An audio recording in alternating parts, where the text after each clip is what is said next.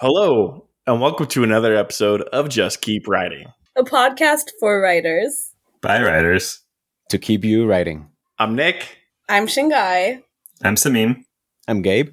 And I'm LP. We're back here with LP once again. LP? Forever and ever. We're, t- we're still talking about uh, Matt Bell's Refuse to Be Done. Uh, this week, I'm super excited because the section is called uh, Feed Your Imagination uh, reading a slight excerpt from here. It's it's separated into two parts, which are art life and uh, art life and live life. Uh, reading a little section from the book. Uh, imagination is, is not a static lump, but rather a malleable, if mysterious, entity made of two primary substances: art life and lived life. As you write, you put these twinned substances to work together, and with them, you forge something wholly new. During your first draft, you'll need to draw upon the art life the art life experience you already have while replenishing and enlarging your experiential stockpile whenever you find your supply of inspiration wearing down. So first part is the art life, right? So every novel I've written gradually accrued a project specific foundation of other art. Novels and short stories, poems and plays and essays, movies and music and visual art, all of which somehow felt in conversation with the book I was writing. Often, this art foundation starts small, sometimes consisting of only a single example that serves as the model for the kind of book I'm writing. As time goes on, other art begins to stick to the project, to pile up, to suggest the larger conversation I'm entering. Finding your art foundation will help you see how your book already has its fellows in the world, ancestors and companions to help guide you on your way. There's inspiration in this and confidence and community in conversation. Everyone has a work in progress at the moment. Um, how do you address the the works that are ancestors and companions to your work? Are you a person who stops reading everything so that you can focus on telling the story that you're telling? Do you ingest stories that are in the same milieu to help you build the idea out? How do you approach this? What do you think of art life? I could start. What an interesting question. that is such a good question. Damn. Everyone is paralyzed in fear to answer this. I, have thought about this, so I'll give y'all some time to think. Does that make sense? Yeah. Can you also reframe the question as well? Reframe it? Yeah. Yeah. Okay. So the, the idea is that our all of our work is in conversation um, with other works, right? Things that are written by our peers as well as things that are written by our ancestors. Um, and what Matt Bell is suggesting is that uh, while he's writing, he finds works that are in the same sphere or milieu, whether that's on a prose or craft level or on a um, content level that are in the broader conversation. And he says that this helps him understand how the themes work in his own stories, right? So I'm wondering if y'all also ingest other media in order to enliven your work, or if you're like blinders on, I can't look at anything else that is like mine because I'm afraid of being influenced. What what are your thoughts? So I'm gonna I'm gonna do a thing real quick for those listening, right? So I, I, just learned about this in school. It's one of my favorite subjects. So this is called a metatextual conversation or being in conversation with, right? So what other books can you have a conversation with with your own writing? I love this question because I it depends on the subject for me. Um, science fiction all in. I can read other stuff to pull and let me be influenced by it and like pull in and research and like be like, hey, that's interesting. Let me go look into that more to see if I can pull that subject matter in, right? Um, one of my favorite books, Machinehood by S.B. Divya. That is an incredible book with the metatextual conversation about artificial life and things like that. Really good the other part of me, so when it comes to fantasy and any any type of contemporary fantasy, I can't, and I don't know why. Um, and I've I sometimes tend when I'm reading fantasy and contemporary fantasy, right? I tend to mimic the other author's voices, and so I shy away from that. Science fiction not an issue at all, but with the, this other stuff, I start mimicking their styles and that's what I have a problem with and what I struggle with. So I don't I don't do that with fantasy. Gabe, what are your thoughts? Um, no, I'm thinking of asking Nick if the biggest problem is that you mimic the style or that you're also mimicking the type of scene or the type of beat or plot point or like what is your issue when you do that in that genre? Um, I would say I mimic the voice, the author's distinct voice, too much. Uh, specifically, like this is an issue with R.A. Salvatore. I cannot read R.A. Salvatore or Terry Brooks and write fantasy at the same time. It does not compute for me. I start putting their own voice into my work. What if you read all those books while writing a book?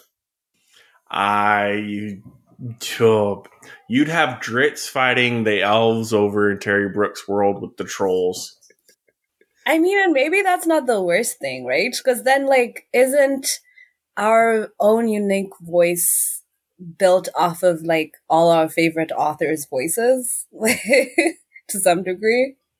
And no, that's true. Yeah, maybe there's something to that a little.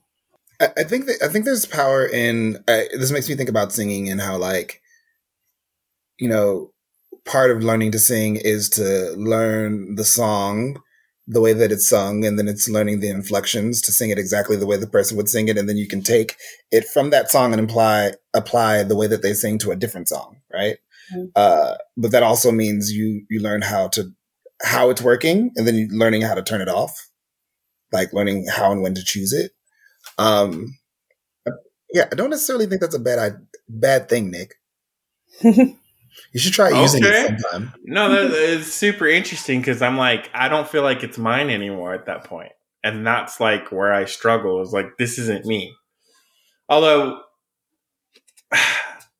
the fight scenes that Salvatore does in his works with Drizzt, I ver, not verbatim, but that's where I learned how to write fight scenes because he does them so well. right I feel like you can also go back and revise some of that stuff, right? If you're like, ah, this sounds too much like this other author. But if it helps you, like from a Yeah. generative perspective, I think that's that's cool with me. what are you thinking Shingai a little bit of like a diverting from that, but also drawing off of Nick's earlier point um, about sci-fi. I think that I actually realized during this conversation that a lot of my story ideas come from other books. and usually it's not fiction, it's theory. Um, so that's something that's really useful for me when I'm thinking about like, because I read some, you know, political theory, um, and usually I have an idea that's stuck in my mind that I'm like, okay, that's that feels like a story will come out of that, and um, it's very much in conversation with the work that I read, even though it doesn't directly say so. Yeah, I I think I mean what I've noticed that because I've had that happen, or what Nick was saying of like copying the style, the voice of an author that I was listening too much or rereading or whatever. But I've noticed like the thing that I pull the most. I mean, it's weird. It's like the courage to do things. Hmm. Like if I notice that a certain book is doing a certain theme in a way that I thought that was damn, like that I would feel that I was doing too much, that I was going farther than I could. But then I see it happen and like, oh damn, I that can ha- I can do that. Or I also like start to feel for example, I'm re-listening for like the fourth time to Greenbone Saga, and then like I'm now primed to go more. I mean, this is not one of the main themes, but to go more violent, but also to focus way more on character relationships and uh, character voice. So like th- those are the things that I oh damn like I might feel afraid to try those kinds of things or like reading Kaiju Preservation Society by Scalzi recently. I was like, oh damn, you can go full geek on the science and make it look sound so cool and make it work for the story. Like, yeah, I want to try this. So that I think that's mostly what I've gotten, what I get from being immersed in a story. And I, I don't shy like I don't stop reading when I'm writing a short story or book or whatever. Shingai? I mean, exactly everything that Gabe has said. All of that, because it just reminded me that one of the biggest things that I, I teach in my writing classes with teenagers is like when you're reading, close reading is about asking yourself, what does this per- this writer give you permission to do? Um, and yeah, I think I, I very much internalize that also in my own practice, where some of my favorite books gave me permission to experiment in my own writing in ways that I didn't think that I could. Um, yeah, which is, I guess, where the idea that I was, I mentioned earlier comes from that we're always borrowing from our favorite authors in some way. It's a meme. Yeah, I, I think, I think have a lot of things to say about this. So I was like trying to figure out what the right thing was. Um, I think like plus one to everything everyone's just said. I think, um, I think I found with when I was writing short fiction more, when I am writing short fiction more, I can be a little bit more intentional about like wanting to read this author whose style I just I love and want to learn to emulate, and not necessarily like the whole thing, but just like is a specific emotional point in this story, and I just need to figure out how they did that because it like had this impact on me, and I and I really want to understand that better. Um, and I don't always consciously do this, but I find after I've read a lot, uh, months, years later, it, it does show up without really intending to. Um, but working on a novel, I found that I sort of have this trade off um, where I can either um, read or write. Um, I can do audio stuff like commute during commutes and stuff like that, but I can't do audio for long fiction. I can do it for short fiction. So that sort of leaves me with like nonfiction and like short fiction influences while I'm writing. Um, and so maybe those have an influence, um, but I don't think I go into it with intention. Um, I think just consuming whatever is interesting me, me at the time uh, often does lead to some influence. There's some reason why I was interested in it, and there's because I was interested. There's something that I would like to emulate, probably. So, like I, I watched the show Beef a couple weeks ago, and like that definitely is having an influence on my like character development and writing and just the interpersonal relationships and stuff like that. Cause I was, I watched that and I was like, it's nothing to do with my story, but there was just some like stuff that I really loved about um, how they developed the characters and showcased the characters and transitioned from one character to another. Um, so I don't always go into consuming different media expecting to want to emulate it. Um, and then also, like Shingai was saying, like nonfiction when I'm reading it will often sort of lead back. Like I read a book on attachment styles recently, and I was like, that's definitely gonna uh, impact how my characters are relating to each other. Um, so yeah, I don't always go into these things expecting it, but it definitely happens. So, have you? Has anyone found like going back to editing or rereading a piece that you've written, and you notice that oh, I might have been reading this kind of like this story, like, I remember an author saying that they wrote a scene which they were reading a ton of Sherlock Holmes, but and they went back and like, okay, this is very much like I like he added the mystery element and the character dynamics, but didn't notice it while he was writing that. So just I don't know if you have ever like noticed that in your own writing. I definitely have uh, written lines later on, realizing that I wrote them because I want LeVar Burton. I want to hear LeVar Burton read them out loud. So uh, I think if, I, if I'm listening to LeVar Burton reads a lot, it definitely um, impacts my like pacing and tone. I don't think that's what Gabe was asking, that, but that's that's what came That is wonderful. That might be the best thing I've heard all day, though. it's nice flex. Yeah, I recently. I, I, Sorry, LP, go. Sorry, I, I, I wanted to respond to what Gabe was saying. Like, I think the key to that is like, or at least what I hope is the key to this, because I'm in, I'm in, I'm in the middle of reading for Pride Week, or Pride Month, and uh, I think part of the key to that is to read multiple things while drafting, or at least that's what I'm foreseeing.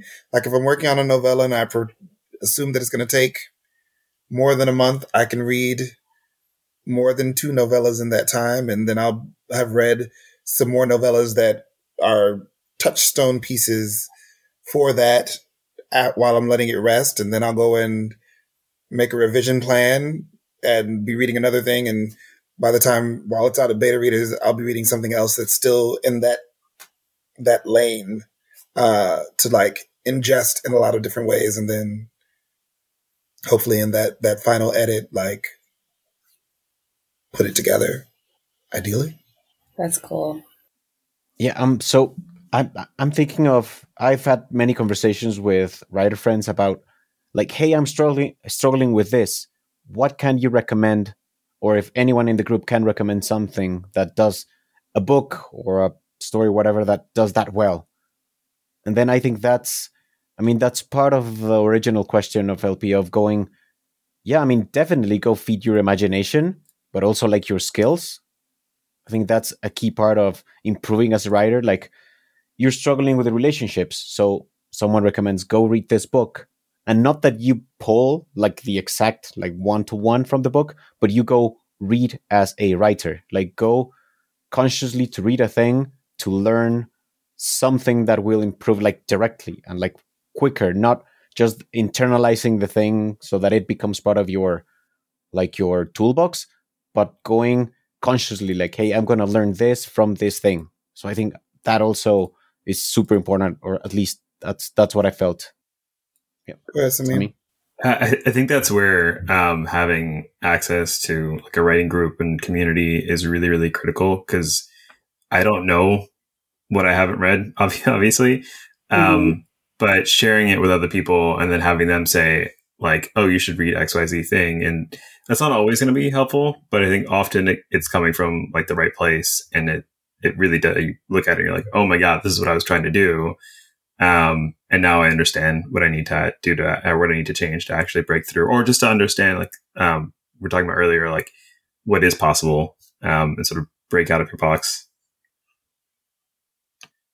For the novella I'm working on, I put together a list of things to consume, uh, and uh, some of it is film, some of it is television, but a few of them are books, and those are the ones I'm kind of excited about going back to but like I watched Us by Jordan Peele.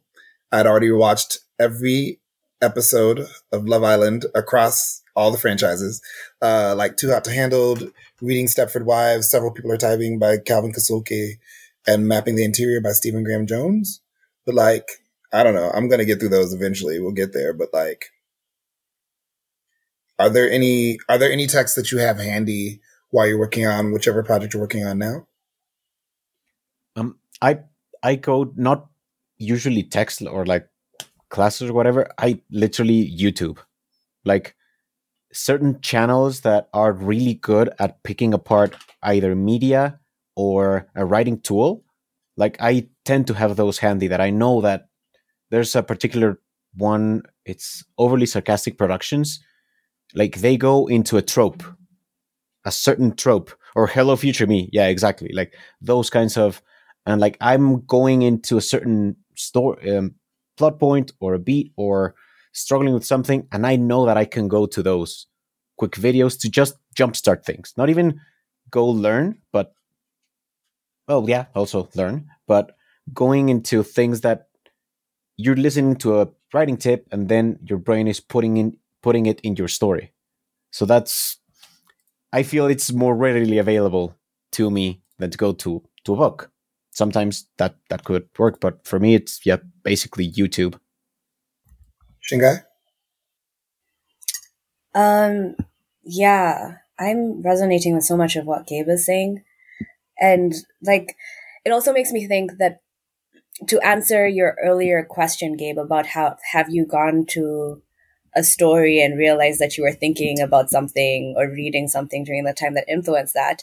This actually happened to me recently um, when I was looking through old short stories, where one of my my I think it was my first flash fiction piece to get published was a story where um, the words tomorrow and yesterday are banned, and like this society, there's no talking about the future and there's no talk- talking about the past. And I remembered that this was a moment in time where I had learned that memory and imagination share space in the brain. And then I'm always thinking about like anti-colonial um, ways of being in the world. And like that for me was like fucking wild. Like just like what it is to mm-hmm. tell people not to remember their past and how that affects their inability to imagine a future. Um, and yeah, so it was this idea that was I was deeply fascinated with and like it just seeped into everything that I was writing, obviously, and like specifically that story. And even right now, to answer LP's question, I'm what I'm obsessed with is the anti-capitalist revolution. So I'm consuming lots of YouTube content on on what that looks like on like anti-imperial work. I'm I'm reading lots of books on revolution, um, and I know that that's going to seep into my work because it's the thing that I'm excited about learning. So I do think it comes back to like what you're excited about learning in that moment. Yeah, I love that. Just seeing everybody just nodding along, like, "Yep, yep." all that. Well, I, I, think it's. I, I think it's super. I, I know, like, I restrain myself from like going down rabbit holes sometimes. Um, but I think what I've learned is it's okay to go down the rabbit holes um, and to obsess and, and, go deep on things um, because you can you can revise out whatever you need to. But if it's making you excited, like it's energy that you should tap into um, and enjoy it. Uh, going back to the book really quickly. The bigger you make your art life, the more possibilities your imagination can generate. I was a reader before I was a writer, and I would, if forced, choose reading over writing. I'm a writer because I was a reader who wanted to, there to be more books like the books I loved. Without a constant input of art, I stopped wanting to make my own. I think that's a pretty common experience. So keep yourself fed, keep your diet varied, keep putting enough art in so that art keeps flowing back out. Do you think that keeping a strong input helps keeping a strong output? Or at least in your practice? Definitely. Um, yeah. I, I mean, like, even something like even listening to music and finding the right music to write to, um, to put you in the right mood for whatever scene you're trying to write, like that is super, super critical for me. And then there'll be times where I'm like, I can't, I can't write this scene. I don't know what's going on and then I realize I just have like the music I'm listening to is too mellow or it's too high energy or something like that. Um, and that that causes like a complete shift just in the moment. Yeah, I'm. Um, I mean, I've been writing almost for seven years. The book that I'm working on. Um, that's not a flex, obviously. um, but after so many times, I've noticed that the I have a certain correlation of my slowest times of writing or when I'm writing the least. Obviously, life and things, but I'm also reading the least, consuming things the least. I don't know if there's also a relationship between not being in a good place and also that makes me not read. That might be one of the connections. But also, I felt a few times that just reading, consuming things, whatever, I mean, TV, movies, books, shorts, whatever, just has gotten me out of writing slumps because I get excited again about things. And going back to the to our previous conversation, it has gotten me excited to try things out in my going back to my book. Like holy shit, this kind of beat, this kind of character interaction, I would like to do that in my story. And then I go back, and then I start producing more, and then I'm excited to read more, and then it's like a virtuous cycle. But so yeah, I mean, definitely, definitely, I think it's something. And sometimes I have needed to force myself to read, and it's like uh, born from a like a negative emotion of like oh, I should be reading more because I'm a writer and I should be learning more and expanding my. I mean, yeah, it's not it's not like the best source to read, but I've just pushing through has helped me a ton in the past. I mean, responding to that, I I've had to reframe that in order to get the should out of it because I'm so resistant to everything. Uh, and I have to remind myself, look, I get to read this book in preparation for this. So I need, I get to read this for Pride Month or I, and I forget a lot. Uh, but like, I don't know, everyone didn't get a chance to, I, I have a copy of a, a friend's novella that they want me to blurb and I'm like, that's super cool. Like I get to read this book before anyone else gets to read this book. Or even if the book came out, like I get to read this book because like this book is dope. This is exciting. And framing it that way has been helpful for me.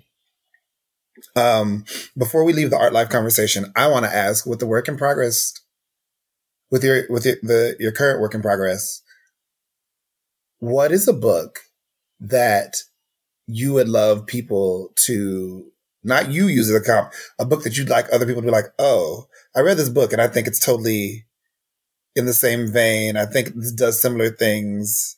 Like I have a book idea that I want to work on that I was like, oh, if people say that they get the fifth season from this, I'd be like, yeah, okay, that's what I was going for. Fucking love that. It's not the fifth season. But if people say that, I was like, oh yeah, fuck yeah, that's my shit. Are, are there any books you're like, oh, if someone said this was if someone put this book next to my book, I'd be super excited. What what books would those be for you?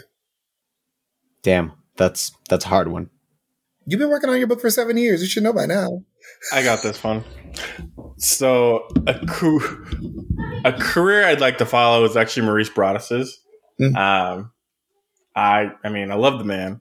Mm. But I feel like he has a very interesting career. He's not just written books, but he's done short stories, television, games, movies, like the people he's connected with. Like there's a reason why his name keeps growing every year. If I could emulate his career, I'd be happy. Now, there's a few of his books like Knights of Breton Court. I'd love to read an urban fantasy that can be compared to his and held up to his, but uh, for me, I gotta go with the the Ranger's Apprentice series. But oh, I just put the book away. Last name's Flanagan. Uh, just because the current novel I'm working on is a common is a cross between that and The Witcher on the darker side of YA. So um, it's YA, it's emotional, it's dark, but it's not your traditional emotions that people get to uncover. So John Flanagan, yes, thank you. Um, so that's kind of where like I'm at with it. Whereas if I can get compared to some of these longer standing fantasy series or be in conversation with them or urban fantasy series, I'd be very happy with that. Yeah, and I mean going back to your comment, LP, about writing the book for seven years. The main thing I think is that it has changed so much when I started I, out, I was joking. I was joking. No, no, no. But I think that I mean that brings up an interesting thing about like my career with big quotes, like about my process of writing this book. Because when I started out, one of the things that inspired me was like the the structure for of the name of the wind of having the frame story. I love that. I love that book. I read it so many times, but I've also I've changed as a person. I've I now notice all the things that are so wrong in that story. So, so wrong. That, like, I. I, I mentioned this in the, one of the first episodes that we were together about how I use that book to sleep because it distracts my brain enough that I'm engaged and whatever. I just there's so many parts that I skip. And like back then, I would have said, "Oh yeah, definitely Kingkiller Chronicles." I would have liked my book to be next to that. I still would like to, but for different reasons, for different things that I've learned, that I've taken from that story, the mystery element, um, the the the structure itself, many things. But now, like, if I would have to choose just the one, it would be the Greenbone Saga, because yeah, I've mentioned it many times. Fonda Lee just does incredible, extraordinary things with character and character relationships. Like that's and that's my jam. That's that's what I not even for the fantasy part, which is a fantastic secondary world. Like I would like people to say, "Oh, damn! Like I'm invested in the characters of Gabe's book in the same way I'm invested in Fonda's." So that's I think that's the core of the comparison that I would love to have at some point. And also, you've been working on your book for seven years. So, like, you as a person yep. have changed. You as a writer have changed. I don't think you wrote short fiction when you started your book. Nope. Not. So, like, yeah. the ways in which that project has grown. There's no way that the the the touchstone books would be the same then as Yeah. now. and lately uh, like harkening back to the previous conversation of what do you take from books that you like or that you consume i've put in so many things now from greenbone and, and many other things that i've read but that have changed my story fundamentally like from its core has changed from the things that i've read in these past seven years now it's closer to its final form but yeah I've, and i'm so happy about it like i'm really happy where it's at and I wasn't there for the last few years. So so yeah, I would love to be compared to to be next to Fondly in the on the shelves and in conversations. Yeah. It's the S's now. Who wants to go to first? I don't have an answer. No? I really don't know. Like I, I I'm most curious to get it done and put it in front of other people and hear what they say in this regard. Um, because I, I honestly, I, I don't, I mean, I'm just like not well read enough, um, to, to like be able to grasp onto this, or I'm just too deep in it that I can't even think outside, um, far enough. Um, there are definitely authors that like, if, if people said it reminded me, it reminded them of, um, I'd be thrilled. If anybody said the fifth season, I'd be super excited, obviously. Um, uh, but I don't know if I'm like, I can't think of anything that I'm in conversation with off the top of my head. Um, because I think I'm still just figuring out what the conversation is. Um, so it's hard to say. Do you think that is also part of like figuring out your own story? Like also being in the process of writing it? So because mostly we don't, at least I don't figure it out in a first draft. It takes a lot of time. Yeah. So No, I, I think that's a huge part of it. I think it's also I'm channeling a lot of um, history and like religious philosophical um, teachings that I'm not familiar with. That like I feel Mhm. like I need to go and study more, and I'm sort of trying to balance like writing the story versus like just getting stuck doing deep research. Um, and so I hope to come out of it knowing what work um, it's in conversation with, whether it's fiction or nonfiction or history or whatever. Um, but at this point, I'm just not sure. Nick? I do want to say, in, in I want to put this out for argument. I don't think you have to be in conversation with anything. I don't. Uh, for me, I feel like being in conversation with another piece or subject it is something that I do very intentionally. Um, for example, my current whip, it is all about the foster care system um, and my thoughts on it and lack of certain things, right? But it's set in a fantasy time, so like it works for me. But that was intentional, right? I didn't just write, oh, orphans would be cool, like this would be dope. So I do think it, it has to be, it, it is mainly to me intentional. And I don't think it's bad if you're not thinking about being in conversation with another work. Um, and I still think, even though you're not doing it intentionally, you can still be in conversation at the end of the day for other people. Sameem? Uh, I think that just made me um, sort of realize that, um, at least to some extent, I'm in conversation with like my the community that I grew up in and came from. Um, and I think it's not necessary. There, there are probably works of fiction uh, as well, but I don't think that's what I'm necessarily speaking to directly. I, I think I'm speaking to my community and um, where the conversation I want to have with them more than anything else. What about you, Shingai? I okay, well one one of the things that I'm really grateful for, a little flex, is that my book was put side by side with one of my favorite authors. Um, I've had folks talking about, and this is how to stay alive with the death of Vivek Oji by Akwaeke Emezi. And like when I was thinking about who would be the person that I would want, like I would be so excited to have my books be put side by side with, it's them. Um, but then also like for the novel that I've been working on, like that's very different from their style because it's secondary world fantasy.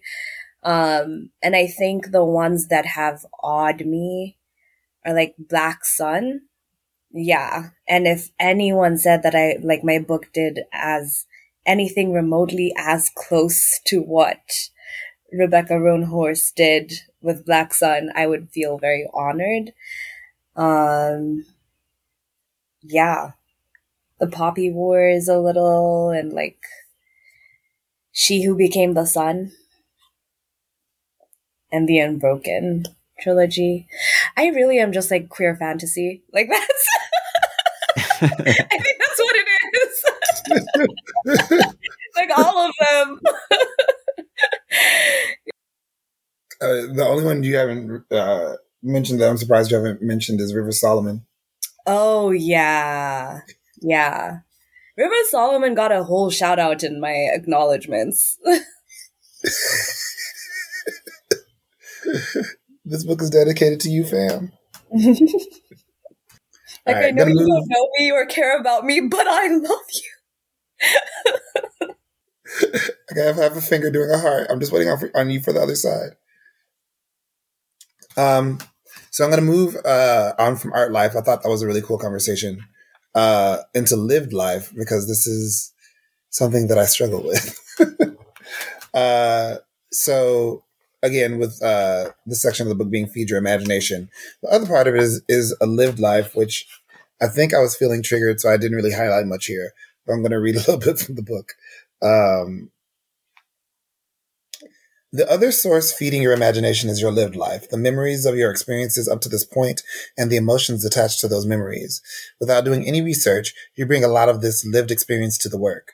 As Flannery O'Connor famously wrote, anybody who has survived his childhood has enough information about life to last him the rest of his days.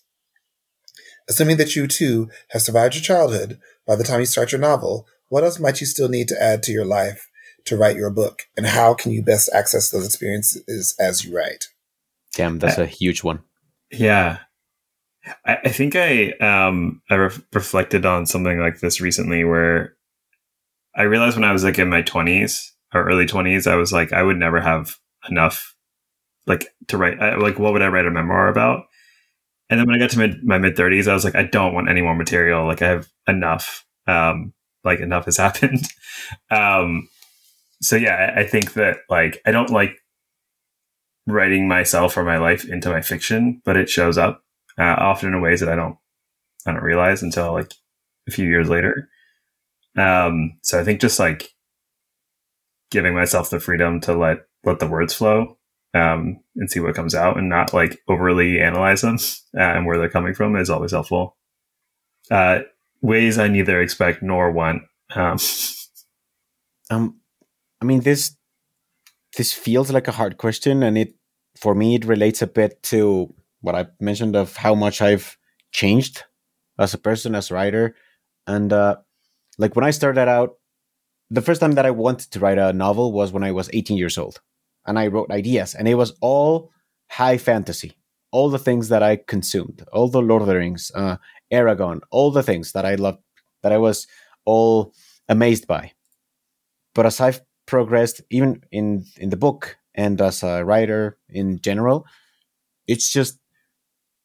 And Wil has mentioned this to me several times that he has felt that my writing has improved the more that I put myself in, and not just like, not just going by the things that I that amaze me or that that I like, but being more vulnerable, both in the things that I've lived and like using that as fuel consciously and like he hasn't like my friends have noticed that I've been doing like less consciously but at the same time more like with more intent of a, a short story I just wrote. I have a lot of Spanish in it.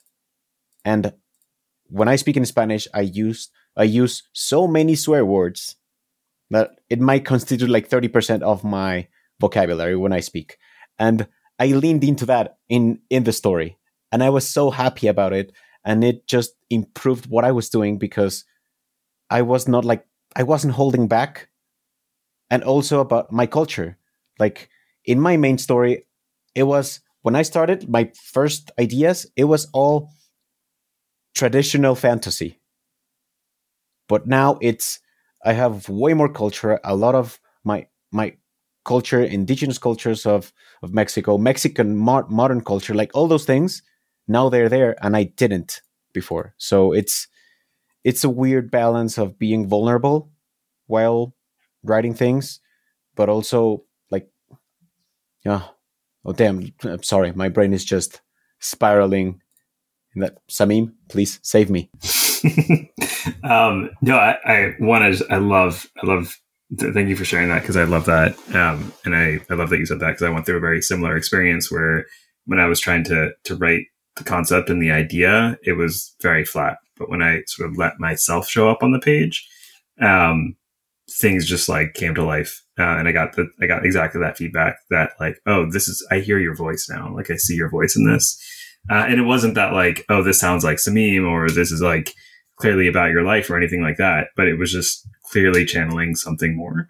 Um, and I think I've, I've heard this attitude, and maybe this is a more old school thing, but I heard this attitude that like uh, the author should be channeling the characters and they shouldn't be showing up on the page themselves. And I think that's like a terrible thing to say to an artist. Um, like I, I, can't imagine anyone saying that to a painter um, or to a singer songwriter. Um, and I don't think it's any different here. Yeah, and uh, yes, that's that's the reasoning I would give to LP.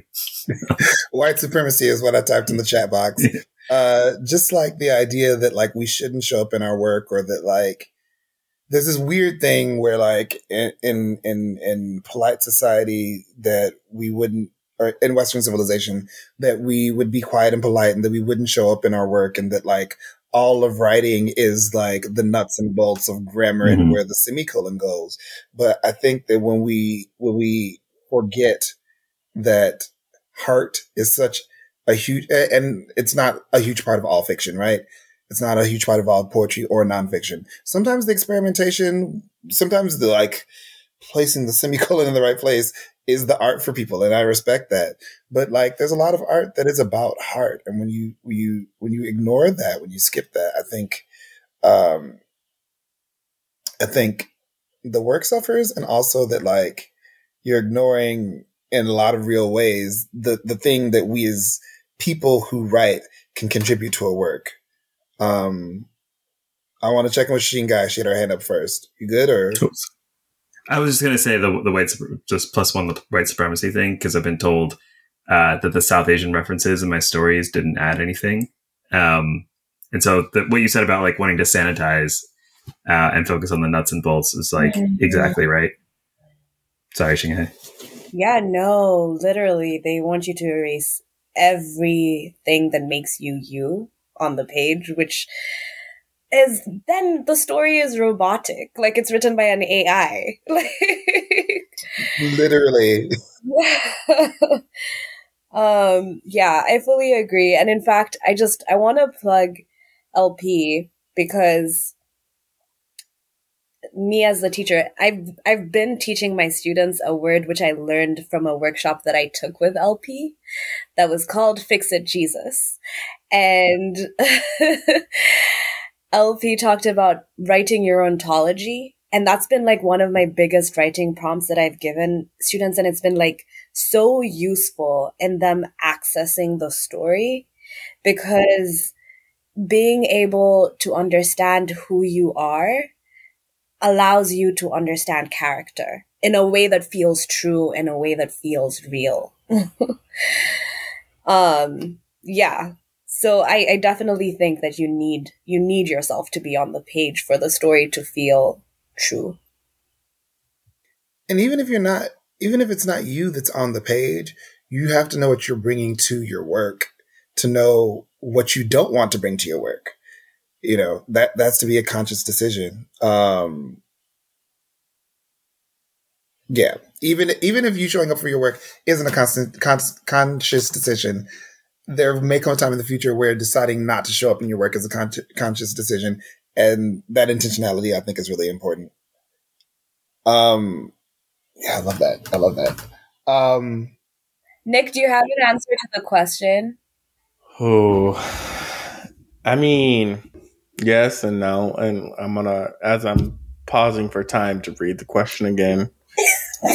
uh, I I know, right? Uh, I just want to make sure I always answer the questions as you ask them, not how I interpret them. Yeah. I I'm one of those people is one, I'll never tell someone not to put themselves in a book. Um coming like I'm I'm I'm a white guy, right? Like there's been enough of that going on, right? And I think just because I don't understand something or feel something for that, that doesn't mean anyone else will feel the same, right? Um, but I think, I mean, and this is a me thing. Like, I have to bleed on the page. I've learned this the hard way because one time I had to write a story for school and I cried my ass out writing 3,000 words because I had to bleed on the page just to tell the story because it was the story that needed to be told. Right. Mm-hmm and I learned that uh, from that point forward, it's like I'll let myself bleed on the page. I don't care. I know the personal story behind it, and I can you know go through that myself. That doesn't mean I I need to tell other people the story behind that. So I'm one of the minds where like I think you do have to be bleed on the page. I think you have to be in your works inherently. I personally add certain traits of myself in my characters like because I know that trait so well, I could, I should be able to write that trait. I know I have it, right? I know I have this weird thing that I do with my hands. Um, wow, LP, wow. Um, you know when I talk. Um, but yeah, you, I think you got to put yourself on the page. Otherwise, I, I, I don't know. I've from, from my experience, it comes out flat, and you don't know the work as well as you should.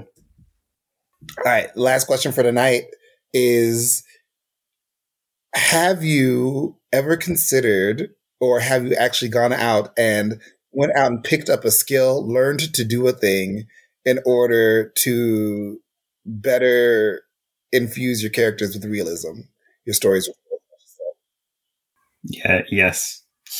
Did you learn to knit? Uh, I didn't learn to knit. I learned how to um, I, was in the middle of like a group writing um, like meetup, uh, and we were doing like a warm up prompt, uh, and the story got kickstarted, uh, and it went in this direction where the character was learning to cook this Pakistani dessert, uh, and I got up 15 minutes into the meetup, and I was like, "Sorry, I gotta go." Uh, like I went to like the Pakistani grocery store, called up my mom, got the recipe, and just spent the afternoon uh, learning how to cook this dessert. I didn't touch the story again for like six months after that. Um, but uh, it, it definitely helped um, help me better understand what the character was going to be doing. Mm. I don't know if that's what you were asking or if I misunderstood. No, no, that I mean, I think that makes perfect sense. The idea that like when I think of the craft sequence, the first book of the craft sequence is about lawyer wizards. You have to know something about the law in order to write that book. I would not have been able to write that book. I'm I still don't know anything after reading it. you know what I'm saying? Like, do you do you just draw on the skill sets that you have, or do you go out and find new skill sets to add to it? I'm gonna go to to to knife maker Gabe. Um. Well, I think this is related to the very often, um, like the tip of write what you know, like mm. because yeah, it it shows on the page Mm-hmm. You can you can tell when a writer knows what they're talking about. Like that is a thing. I personally haven't gone out to learn something to like put it in fiction. Now I'm super curious. Like just find something, go learn it, and write a story from it. Like that. Now I'm excited to do that. But but yeah, I for example, I don't have a blacksmith character because there's so many of those in fantasy but I think from the knife making, I've yeah, it having something that you do with your hands to create something from nothing gives you a certain way to approach things. And as Nick was saying, like I put that in bits and pieces in characters. I don't make a knife maker character, but I've put parts of my process in the character or a quirk that a character does while knitting or while whatever but it comes from just experiencing a thing and it just flows into the page it's not i don't know it's yeah it's the, the basis of that is just writing what you know but it's part of it and write what you know. It's not just of the things that you can do. It's also about your experiences. But so yeah, Shingai. Um, yeah, what you just said made me think about um also the aspect of like practicing the thing reminds you details that you forget when you're just writing it without actually doing it. So I'm thinking about like what Sameem said about cooking or baking or whatever. Like if you're writing a scene about baking or cooking, forgetting like the the little details that make it feel a lot more real you remember while you're doing it where you're like, oh shit, I forgot the baking powder or something. And that becomes part of the scene, right? And it feels more real because it feels more accurate. Or even, um, there was an essay that I think, oh God, I hope I get their name right. Meg Ellison? Meg Ellison, yeah. Yes, Meg Ellison wrote about, um, the body taking up space in stories and and just like you can tell when a writer isn't like is completely missing the body like taking up space. Because they're writing oh he said this she said that they said that blah blah blah blah blah and then they move there. And it's like but there are details about like what it feels like to sit in the chair about how your feet touch the ground or how the hug can feel kind of awkward, but like kind of nice and you don't know what to do with that weird feeling. And you know the things of being alive and the more that you do them and pay attention to yourself doing them the the truer it feels in the story as you're writing about them.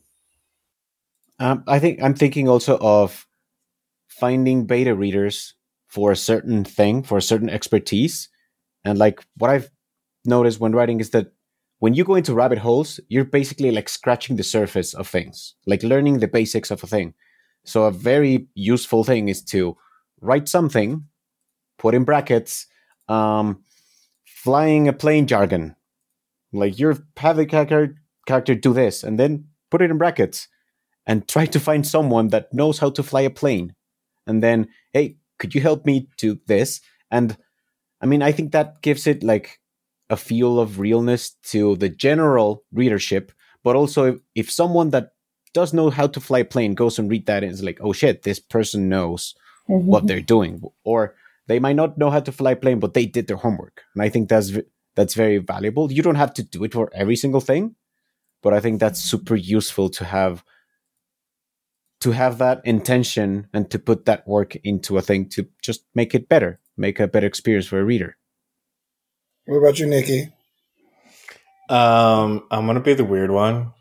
It's not skills I go and learn; it's senses. Uh, smelling different food, tasting different food, touching different things. Uh, I feel like skills. I feel like I could watch a YouTube video on and understand what goes into it and be taught that way, right? But it's like I get, I don't get to experience dragon fruit unless I go get a dragon fruit and eat a piece of dragon fruit and learn how to like cook with it, like kind of what Sameem did, right? So I, am more of a sense guy than anything when I uh, trying to do some research and like bring that into it and learn new things.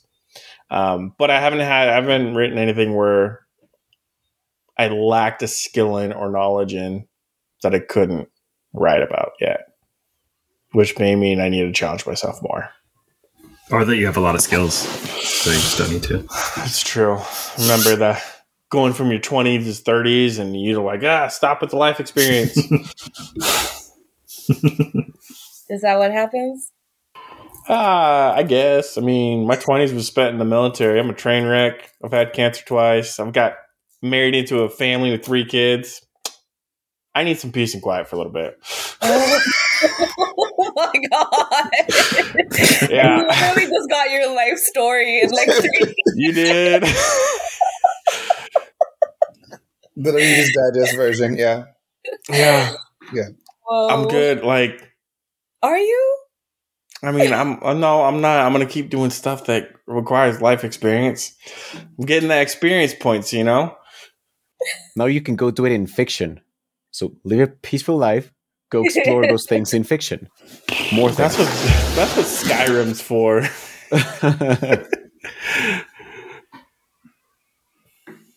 LP. Oh yeah, I've never gone out and learned to do a thing. Um, I find that after I moved to Los Angeles, I I I got super insular about what I was willing to take risks on. Moving to Los Angeles was the biggest leap of faith that I've ever made in my life, and I think it's made me kind of risk averse uh, because moving here was so fucking hard. Um, and I'm trying to get out of that. Um, I have a lot of spent a lot of time on TikTok, the black part of TikTok, the black part of, of Twitter, the black part of Instagram, and like there are a bunch of things that like black people like like I don't do that. Swim, I don't do that. Get in the ocean, I don't do that. Skydive, I don't do that. And I'm trying to like undo all the things that like I think that I don't do so that I can try to figure out what I'd be interested in doing. Um, before I moved here, I started knitting. I liked knitting. It, it was one of the most like serene experiences, and I think it's something that I need to bring back to my life. I think it's meditative and like very cool. But I don't think I'm going to write any knitting fantasy. I say as the story pops into my head, but uh, but like we got some time for the knitting fantasy. But like, yeah, I I think that I might go out and start just doing things to do them, like chucking axes or like shooting arrows or like yeah. It's got to be violent. It doesn't. I, I, used to dance and found out that like I'm just too in my head about dance. In order, I'm I'm I'm I'm, I'm one of those people. My exes are into video games, and like I can't play two player video games with people because I get really competitive, and then I get mad at them and won't talk to them for several hours because they're better at it than I am. So like, I also have to manage the fact that I'm a fucking mess. Gabe, go ahead. Oh, no, just I was just thinking that. I mean, the question I think in more often than not, it's like the other way around. Like not going to learn a thing because you're writing about it, Mm. but the things that you know end up coming up in the writing in different ways. And Yeah. just as you were saying, April, just LP, like try go do more things, not to have them in your writing, but eventually they might inform it in some way, shape, or, or form. Well, that, that's kind of what I meant. Like if I had, if, if if I hadn't stopped myself from doing things, I might have more things to pull from. Um, Yeah. and not because I was like, oh, I did this thing, so I could write about it. Just like I would just have more things in my having done them vocabulary. Uh, go ahead, Shingai. Yeah, it kind of just reminds me of our earlier conversation about what inspires your writing. I think hobbies definitely inspire writing. Like anything that you're learning will make you excited to, I think, will make you excited to create. If you have like a brain that is in any way similar to mine, like when you are learning new shit, you're thinking about how yeah, you just want to know more about it. And I think while you're creating, you end up learning more about the thing or becoming more excited about doing the thing. And it's like this loop that feeds into each other, which is really cool. Um, yeah. And like I'm in Vermont right now, so I've been learning my like outdoorsy survival in case of the end of the world skills. And it's so fun. Yeah, I haven't made it to that part of my black people don't do that thing because like was forced into it. I, I, I understand that, and look, I'm glad that you know how to chop your own firewood and like things of that nature. Um, because I'm glad that you're We here. I'm know glad that you're to build us a house. I'm taking a carpentry class, so I'm gonna be a look, build Yeah. house. You're giving a lot of you're giving a lot of Jesus right now, and I love that for you.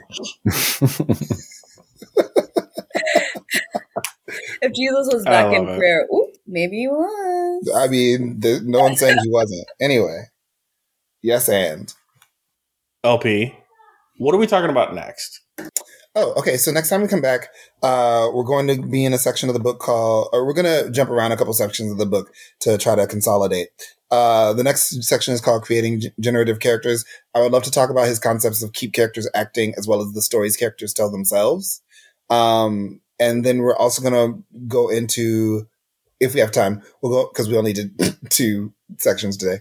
Uh, we're going to go into discovering the right scenes, uh, which has a lot of really interesting, uh, ways of approaching scene craft, uh, as far as like structure of scenes, as well as turning like habitual action into specific action, um, or turning a single action into a series, like figuring out when it makes more sense or when it doesn't, using lists to manage time, counterpoint scenes, scenes that mirror from the beginning to the end. It was like, oh, well, this has changed since then. Look at my characters changed over time. That's so proud of them. All right. Stay tuned, stay alert, and get to reading. Get to writing. Both. Just keep writing. I missed I missed our tagline, didn't I? And this has been Just Keep Writing, a podcast for writers by writers to keep you writing. You can find us at justkeepwriting.org. Follow us on Facebook, Twitter, Instagram, and YouTube. Feel free to reach out to any of us on our social medias, and please jump in our Just Keep Writing Discord channel. Links to all of that is in the show notes. Lastly, please support our show by going to patreon.com slash justkeepwriting. We offer daily writing prompts, early access to podcast episodes, and much more. Thanks for listening, and just keep writing.